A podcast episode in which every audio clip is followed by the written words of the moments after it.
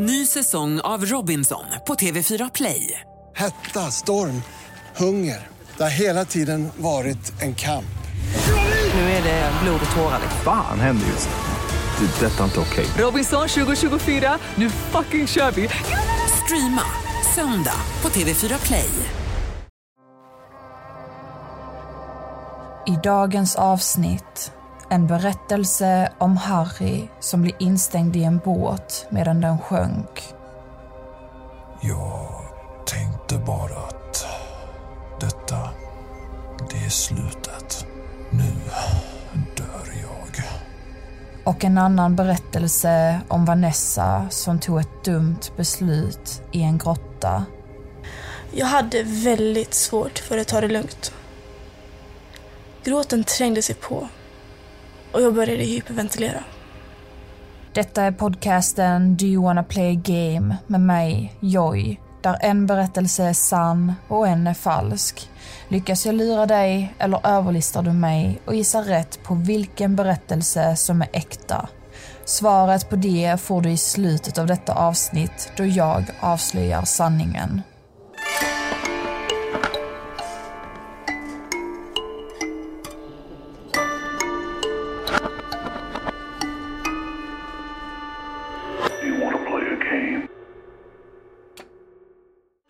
Dagens avsnitt har jag valt att kalla Instängd i ett trångt utrymme.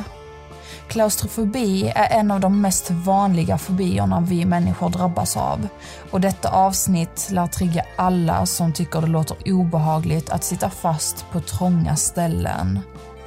I den första berättelsen kommer du få höra om Harry som blir instängd i en sjunkande båt.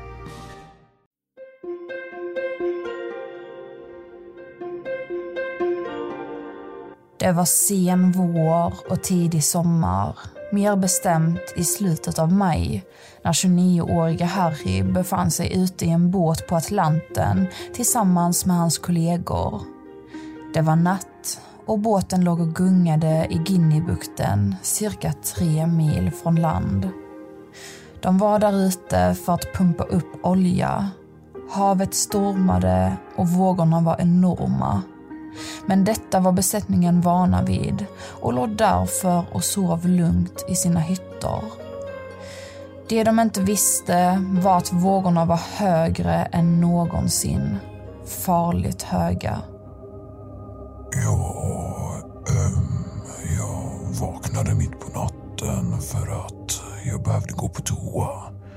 Så ähm, jag reste mig från sängen och gick upp.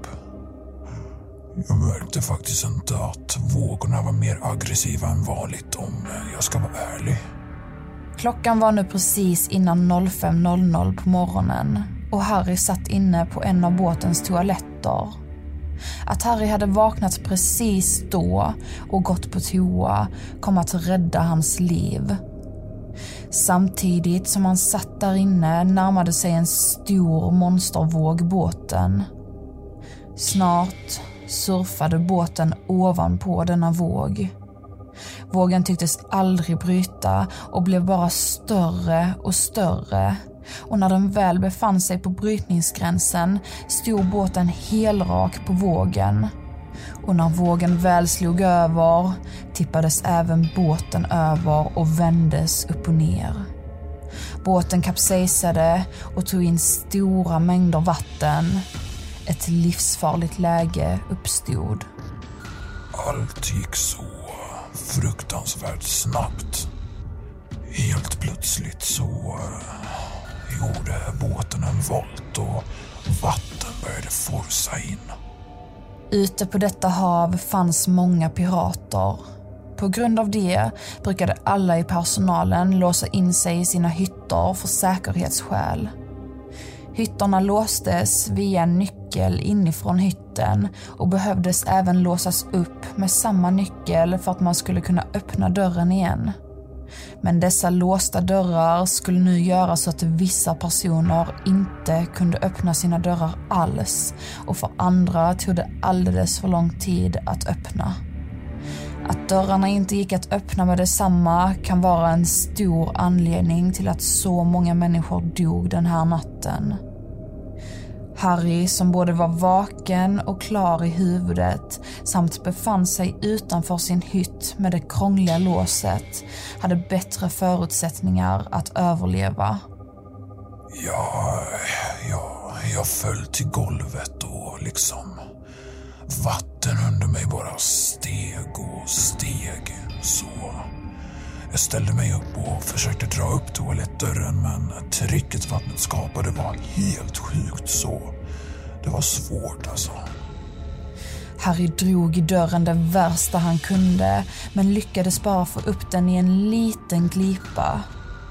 Genom den lilla öppningen kunde han se hur några av hans kollegor lyckades ta sig ur sina rum och simmade ut ur nödutgången i taket som just nu var vänt nedåt, som om det var golvet eftersom att båten låg upp och ner. Sekunder senare, när båten var fylld med ännu mer vatten, såg han hur ytterligare några kollegor lyckades öppna sina dörrar. Men nu var trycket i korridoren så högt att de bara slungades ut ur sina hytter. De kastades in i väggar och verkade bli medvetslösa. Sen söks de ut ur nödutgången vilket lämnade dem helt medvetslösa flera meter ner i det stormiga havet. De hade ingen chans att överleva. Precis efter den hemska synen flög även toalettdörren upp på grund av en ny ström som skapats från korridoren. Harry söks ut i korridoren, men istället för att åka ut ur nödutgången trycktes han in i ett annat badrum. Nej, alltså, det där... Det... Det kommer jag ihåg så väl, liksom. Hur jag bara kastades omkring helt okontrollerat och nästa gång jag öppnade mina ögon så var jag inne i ett annat badrum. Alltså, den känslan, det var... mig. alltså, jag... Jag kan inte fatta att jag överlevde de smällarna. Harry var snurrig och hade både stora och små blåmärken över hela kroppen. Men han var i medvetandet och vid liv. Desperat tog han tag i en vask som hängde ovanför honom och höll fast för att inte hamna under vattenytan. Vattnet fortsatte att fylla badrummet och Harry började få panik. Jag tänkte bara att detta, det är slutet. Nu dör jag. Men sen, helt plötsligt, slutade vattnet röra på sig trots att det fortfarande var lite luft kvar. Båten hade nu träffat havsbotten som låg ungefär 30 meter under havsytan. Förvirrat och andfått kollade sig Harry runt. Han var nu fast på havets botten i ett litet rum med en trång luftlucka på mindre än en halv kvadratmeter. Samtidigt började räddningstjänst ta sig till platsen båten hade kapsejsat på.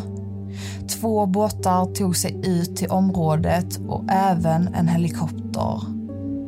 Dykare upptäckte snabbt var vraket låg och markerade då platsen med en stor boj. När de simmade ner till vraket började de banka på båtens undersida som nu låg uppvänd. Harry, som satt fast inne i båten, hörde hur det bankade och började desperat banka tillbaka. När jag till slut hörde att eh, någon bankade så fattade jag att det var räddningstjänst vilket gjorde mig sjukt exalterad och fylld av hopp. Men sen så slutade de banka och jag, jag hörde inte dem något mer efter det. Dykarna hade inte tillräckligt med tillgångar för att kunna stanna under vatten så pass länge på ett så långt djup. Och de hade inte hört Harry när han bankade på båten så de återvände upp till havsytan. Räddningen avslutades så fort dykarna återvände då de inte hade hittat några tecken på överlevande. Så alla åkte tillbaka hemåt och skulle fortsätta processen nästa dag. Harry förstod efter ett tag att dykarna inte hade märkt av honom och att de hade återvänt till land. Han fick ångest och försökte sitt allra bästa för att inte få en panikattack. Han visste att desto mer han andades, desto mindre syre skulle finnas kvar. Så Harry tog få och små andetag och fokuserade på att drömma sig bort till en annan värld. En annan värld där han inte satt fast i ett extremt trångt utrymme. Tiden gick och det, det kändes som en evighet. Jag överdriver inte ens. Alltså, luften i rummet blev bara tyngre och tyngre. Eller vad man säger. Och till slut så insåg jag att jag hade inte många andetag kvar. Harry hade nu suttit fast i utrymmet i ungefär 24 timmar. Han samlade allt mod han hade och bestämde sig för att lämna sin luftlucka. Han tog ett sista andetag och dök sedan ner i det mörka vattnet. Han kunde inte se någonting, visste inte alls var han simmade. Men han kände sig för så han inte simmade in i något. Och till slut hittade han in i ingenjörernas kontor och mot alla odds var där ännu en luftlucka. Denna luftlucka var mycket större än den förra. Från vattenytan till golvet i taket var det ungefär 1,2 meter och bredden var ungefär 2,5 meter. Detta gav Harry hopp. Nu kunde han klara sig ett bra tag till. Problemet med syre var löst. Detta gav honom utrymme till att fokusera på andra problem, såsom att han frös. Jag hade bara boxers på mig och vattnet var iskallt så givetvis frös jag väldigt mycket. Harry fick hypotermi. Detta innebär att hans kroppstemperatur sjönk mycket lägre än den ska vara. Han började känna sig omkring i rummet. Efter ett tag hittade han några verktyg, en madrass och lite bitar som lossnat från väggarna. Med dem byggde han en liten plattform över vattenytan som han sen klättrade upp på. Nu var han ovanför det kalla vattnet, vilket hjälpte hans kropp att inte förlora värme lika snabbt. Men han frös fortfarande och var dessutom hungrig, törstig och livrädd. Harry var religiös, så att be till Gud hjälpte honom alltid när han kände sig rädd eller orolig över något. Jag försökte tänka på min familj, för det, det gav mig kämpaglöd. Jag bad även till Gud. Jag, jag bad att han skulle rädda mig, att jag skulle klara mig ut levande. Tiden gick och snart började han känna en hemsk lukt. Något luktade väldigt äckligt och ruttet. Snart insåg han att det var liken från de som aldrig lyckades ta sig ut och dog inne i båten. Med tanke på att Harry befann sig i ett väldigt fuktigt utrymme funderade han på hur länge det skulle ta innan han själv började ruttna bort. Klockan fortsatte att ticka och snart började Harry bli galen. Varje ljud som hördes i båten blev förstärkta. Ljudet av saker som gång på gång flöt in i väggarna. Ljudet av fiskar som plaskade och åt av hans kollegors lik. Och ljudet av hans egna andetag. Jag höll på att bli fullkomligt galen. Det var, det var fan alltså, det var hemskt. Samtidigt, uppe på vattenytan, hade en flytkran och ett gäng professionella dykare anlänt till platsen. De hade kommit dit för att plocka upp båten samt kropparna hos de döda besättningsmedlemmarna. En stund senare hörde Harry hur ett annorlunda ljud började låta i båten. Bankningar som liknade de man hade hört tidigare började återigen låta. Han insåg att dykare hade anlänt till platsen igen. Så återigen började han banka på väggarna i hopp om att någon skulle höra honom. Men det verkade inte som att de gjorde det. I samma stund såg han något som lös upp längre bort i rummet. Det var en dykare med hans lampa som simmade förbi ingången till rummet. Snabbt dök Harry ner i vattnet för att försöka få tag på dykaren. Men han var alldeles för snabb och han simmade iväg långt innan Harry hann visa sig.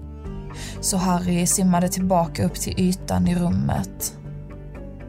Jag kunde inte låta dem lämna mig igen. Då, då skulle jag dö så jag dök ner i vattnet ännu en gång. Harry simmade ner till ingången och just då kom dykaren tillbaka igen. Harry sträckte fram sin arm framför ljuset som lös upp. Dykaren tog tag i handen för att dra fram vad han trodde var ett lik. Men då klämde Harry dykarens hand tre gånger. Då insåg dykaren att det inte var ett lik. Det var en levande person. De tog sig upp till ytan i rummet igen och dykaren meddelade uppspelt till sina kollegor att han hade hittat en överlevande. Snabbt tog de sig in i rummet och gav Harry en mask med syre och hällde stora behållare med varmt vatten över honom. De lät Harry andas genom masken i cirka 20 minuter. Sen gav de honom en dykarhjälm och simmade fram till en dykarklocka som hissats ner längre bort. I den hissades han sen upp till båten ovanför vattenytan. Jag spenderade 60 timmar under vatten. Ja, jag kan inte fatta det riktigt att jag klarade det då, men det gjorde jag. När jag kom upp så eh, trodde jag faktiskt att jag bara hade varit instängd i 12 timmar, men eh, det var 60 timmar. Det var det.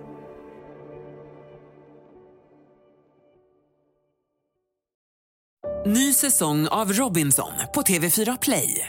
Hetta, storm, hunger. Det har hela tiden varit en kamp. Nu är det blod och tårar. Fan händer just nu. Det. är Detta är inte okej. Robinson 2024, nu fucking kör vi! Streama söndag på TV4 Play. Ett poddtips från Podplay. I podden Något Kaiko garanterar östgötarna Brutti och jag, Davva, dig en stor dos skratt. Där följer jag pladask för köttätandet igen. Man är lite som en jävla vampyr. Man har fått lite blodsmak och då måste man ha mer. Udda spaningar, fängslande anekdoter och en och annan arg rant. Jag måste ha mitt kaffe på morgonen för annars är jag ingen trevlig människa. Då är du ingen trevlig människa, punkt. Något Kaiko, hör du på Podplay. Därför är gardinerna. Det var allt om den första berättelsen. Vad tror du? Är denna berättelsen sann eller är den falsk? Vi fortsätter till nästa berättelse som handlar om Vanessa som blev lite för modig och nyfiken när hon och hennes vänner utforskade en grotta.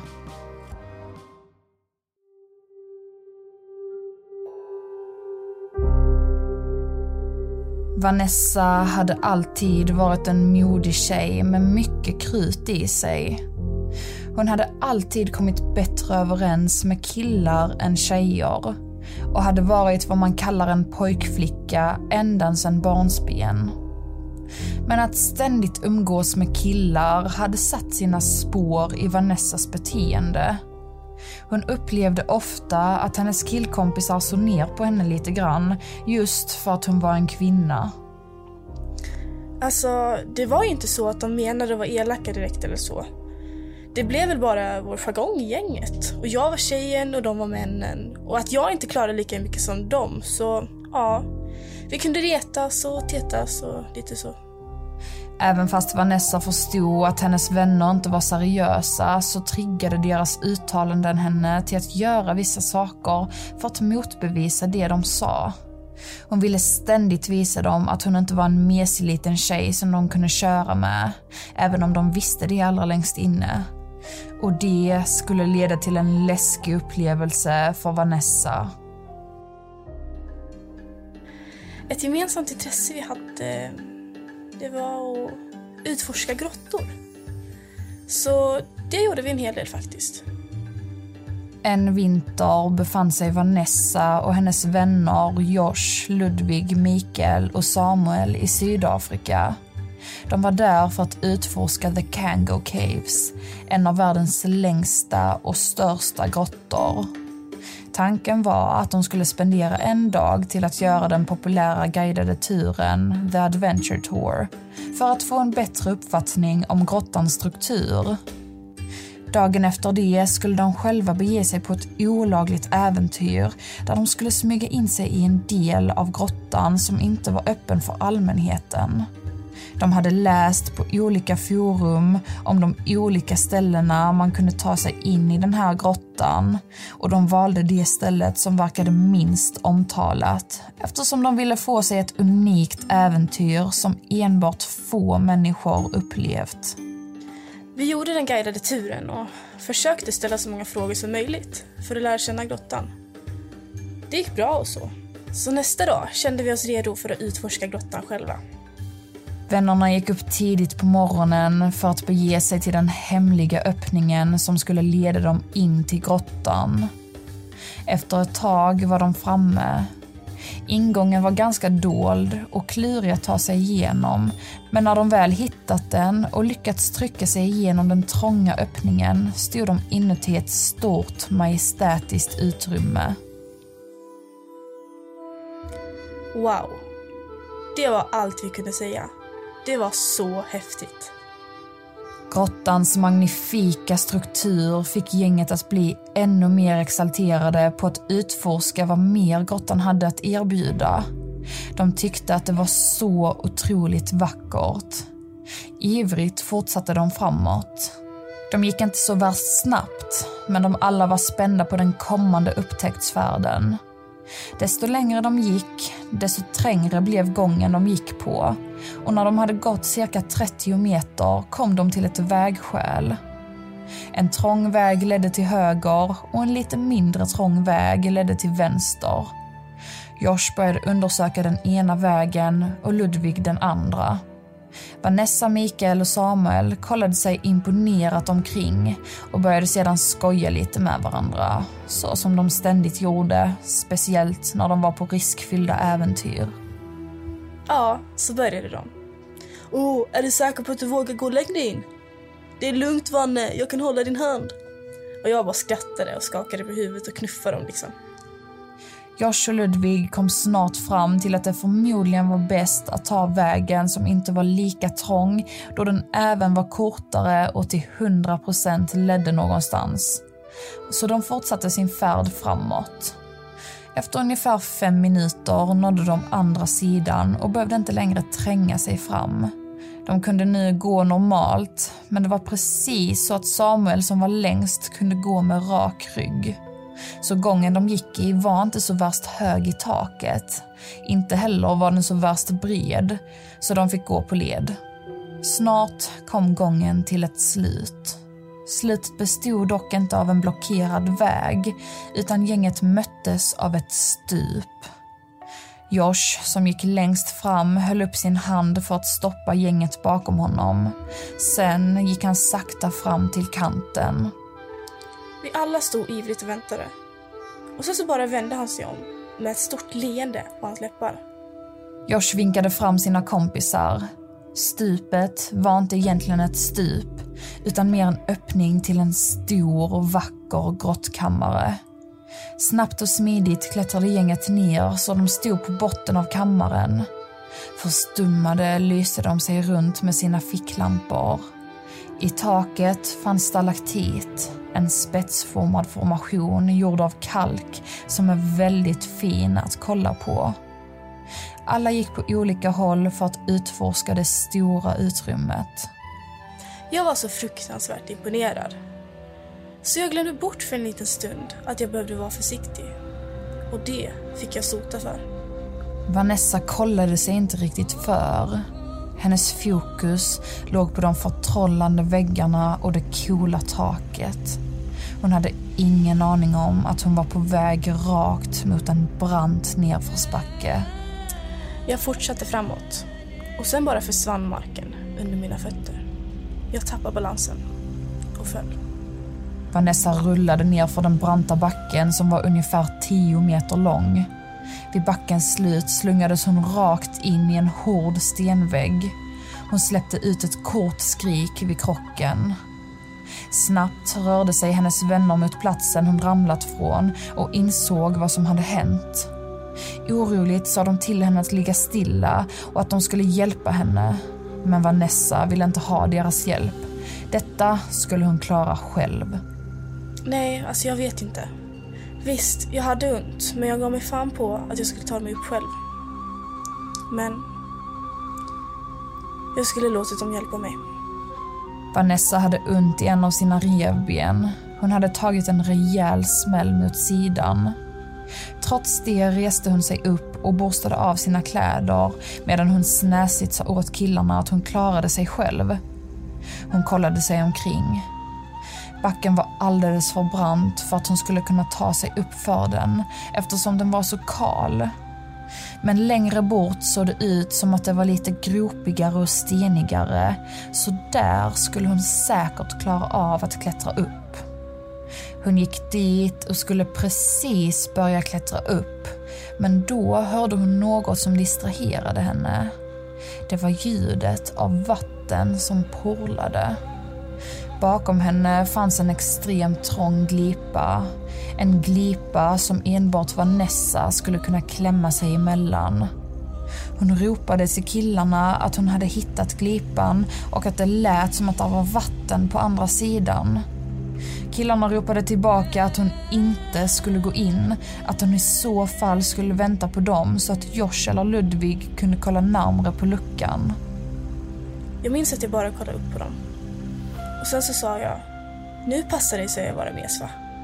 Lite så med glimten i ögat. Men alltså, de hade ju rätt egentligen. Vanessa ville inte inse allvaret i situationen. Så hon svingade sig upp i den trånga springan och började kravla sig framåt. Bakom henne skrek hennes vänner efter henne. De ville att hon skulle lägga av men Vanessa fick en så stark adrenalinkick genom sig som bara gjorde att hon inte kunde sluta. Det blev bara trängre och trängre men hon var snart framme vid andra sidan.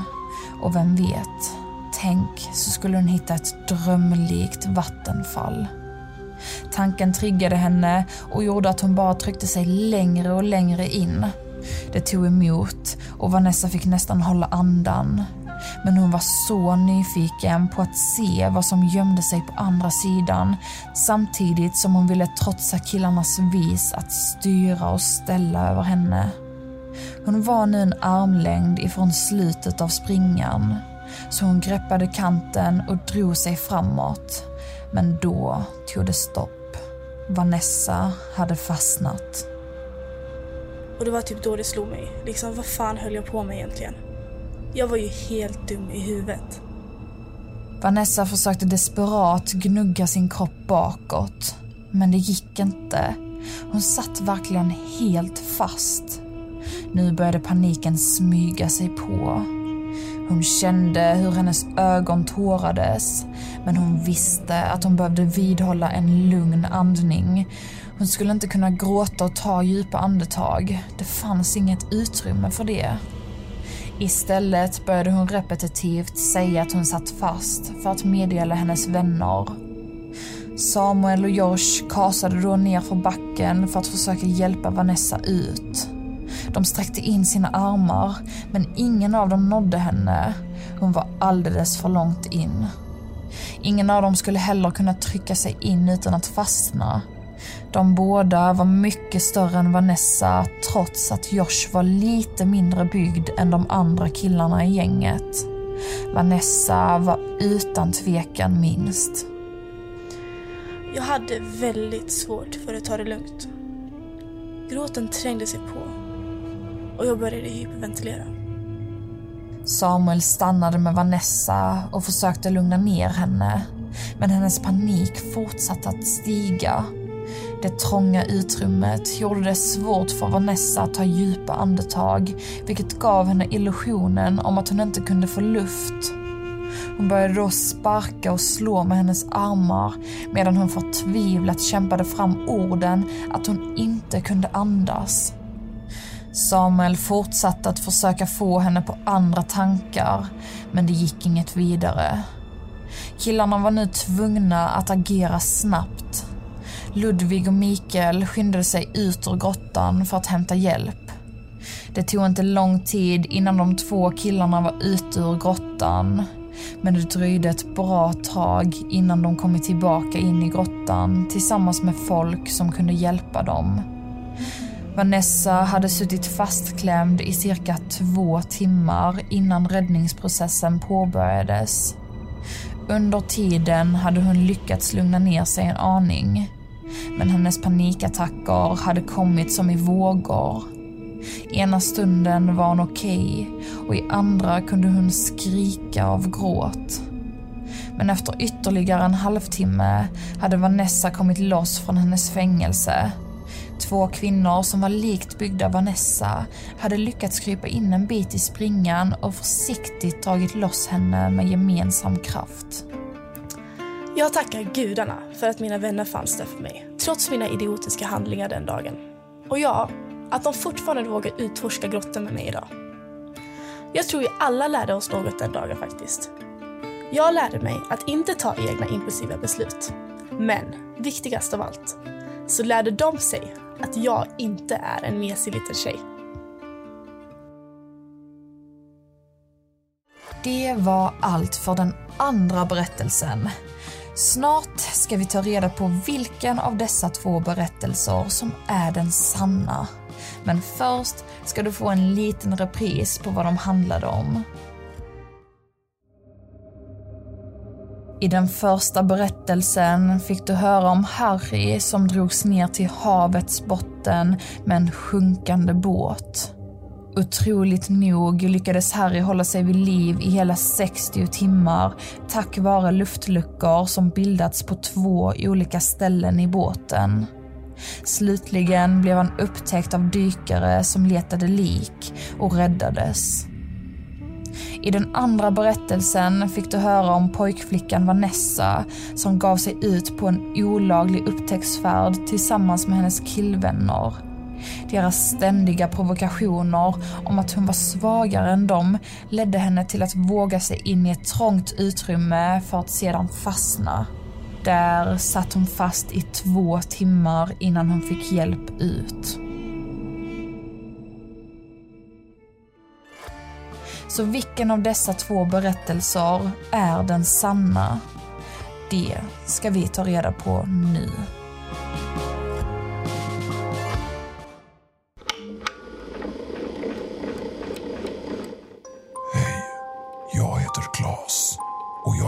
Röstskådespelare till Harry. Och denna berättelsen är sann. Berättelsen om Harry som överlevde i 60 timmar på havets botten är alltså sann. Gissade du på det? Eller tippade du på att berättelsen om Vanessa var sann? För det var den nämligen inte. Den har jag hittat på själv. För att läsa mer om Harry, som faktiskt egentligen heter Harrison, så ska du följa min Instagram Do you want to play a game podcast. Där kommer jag även lägga upp bilder så att ni får se hur det såg ut på stället Harrison hittades med mera. Det var allt för det här avsnittet. Du får jättegärna prenumerera på den här podcasten och gå in på podcaster slash iTunes och skriva en recension. Det skulle göra mig jätteglad. Jag är som vanligt tillbaka på fredag nästa vecka med ännu ett rysligt tema. Ses då. Hej då.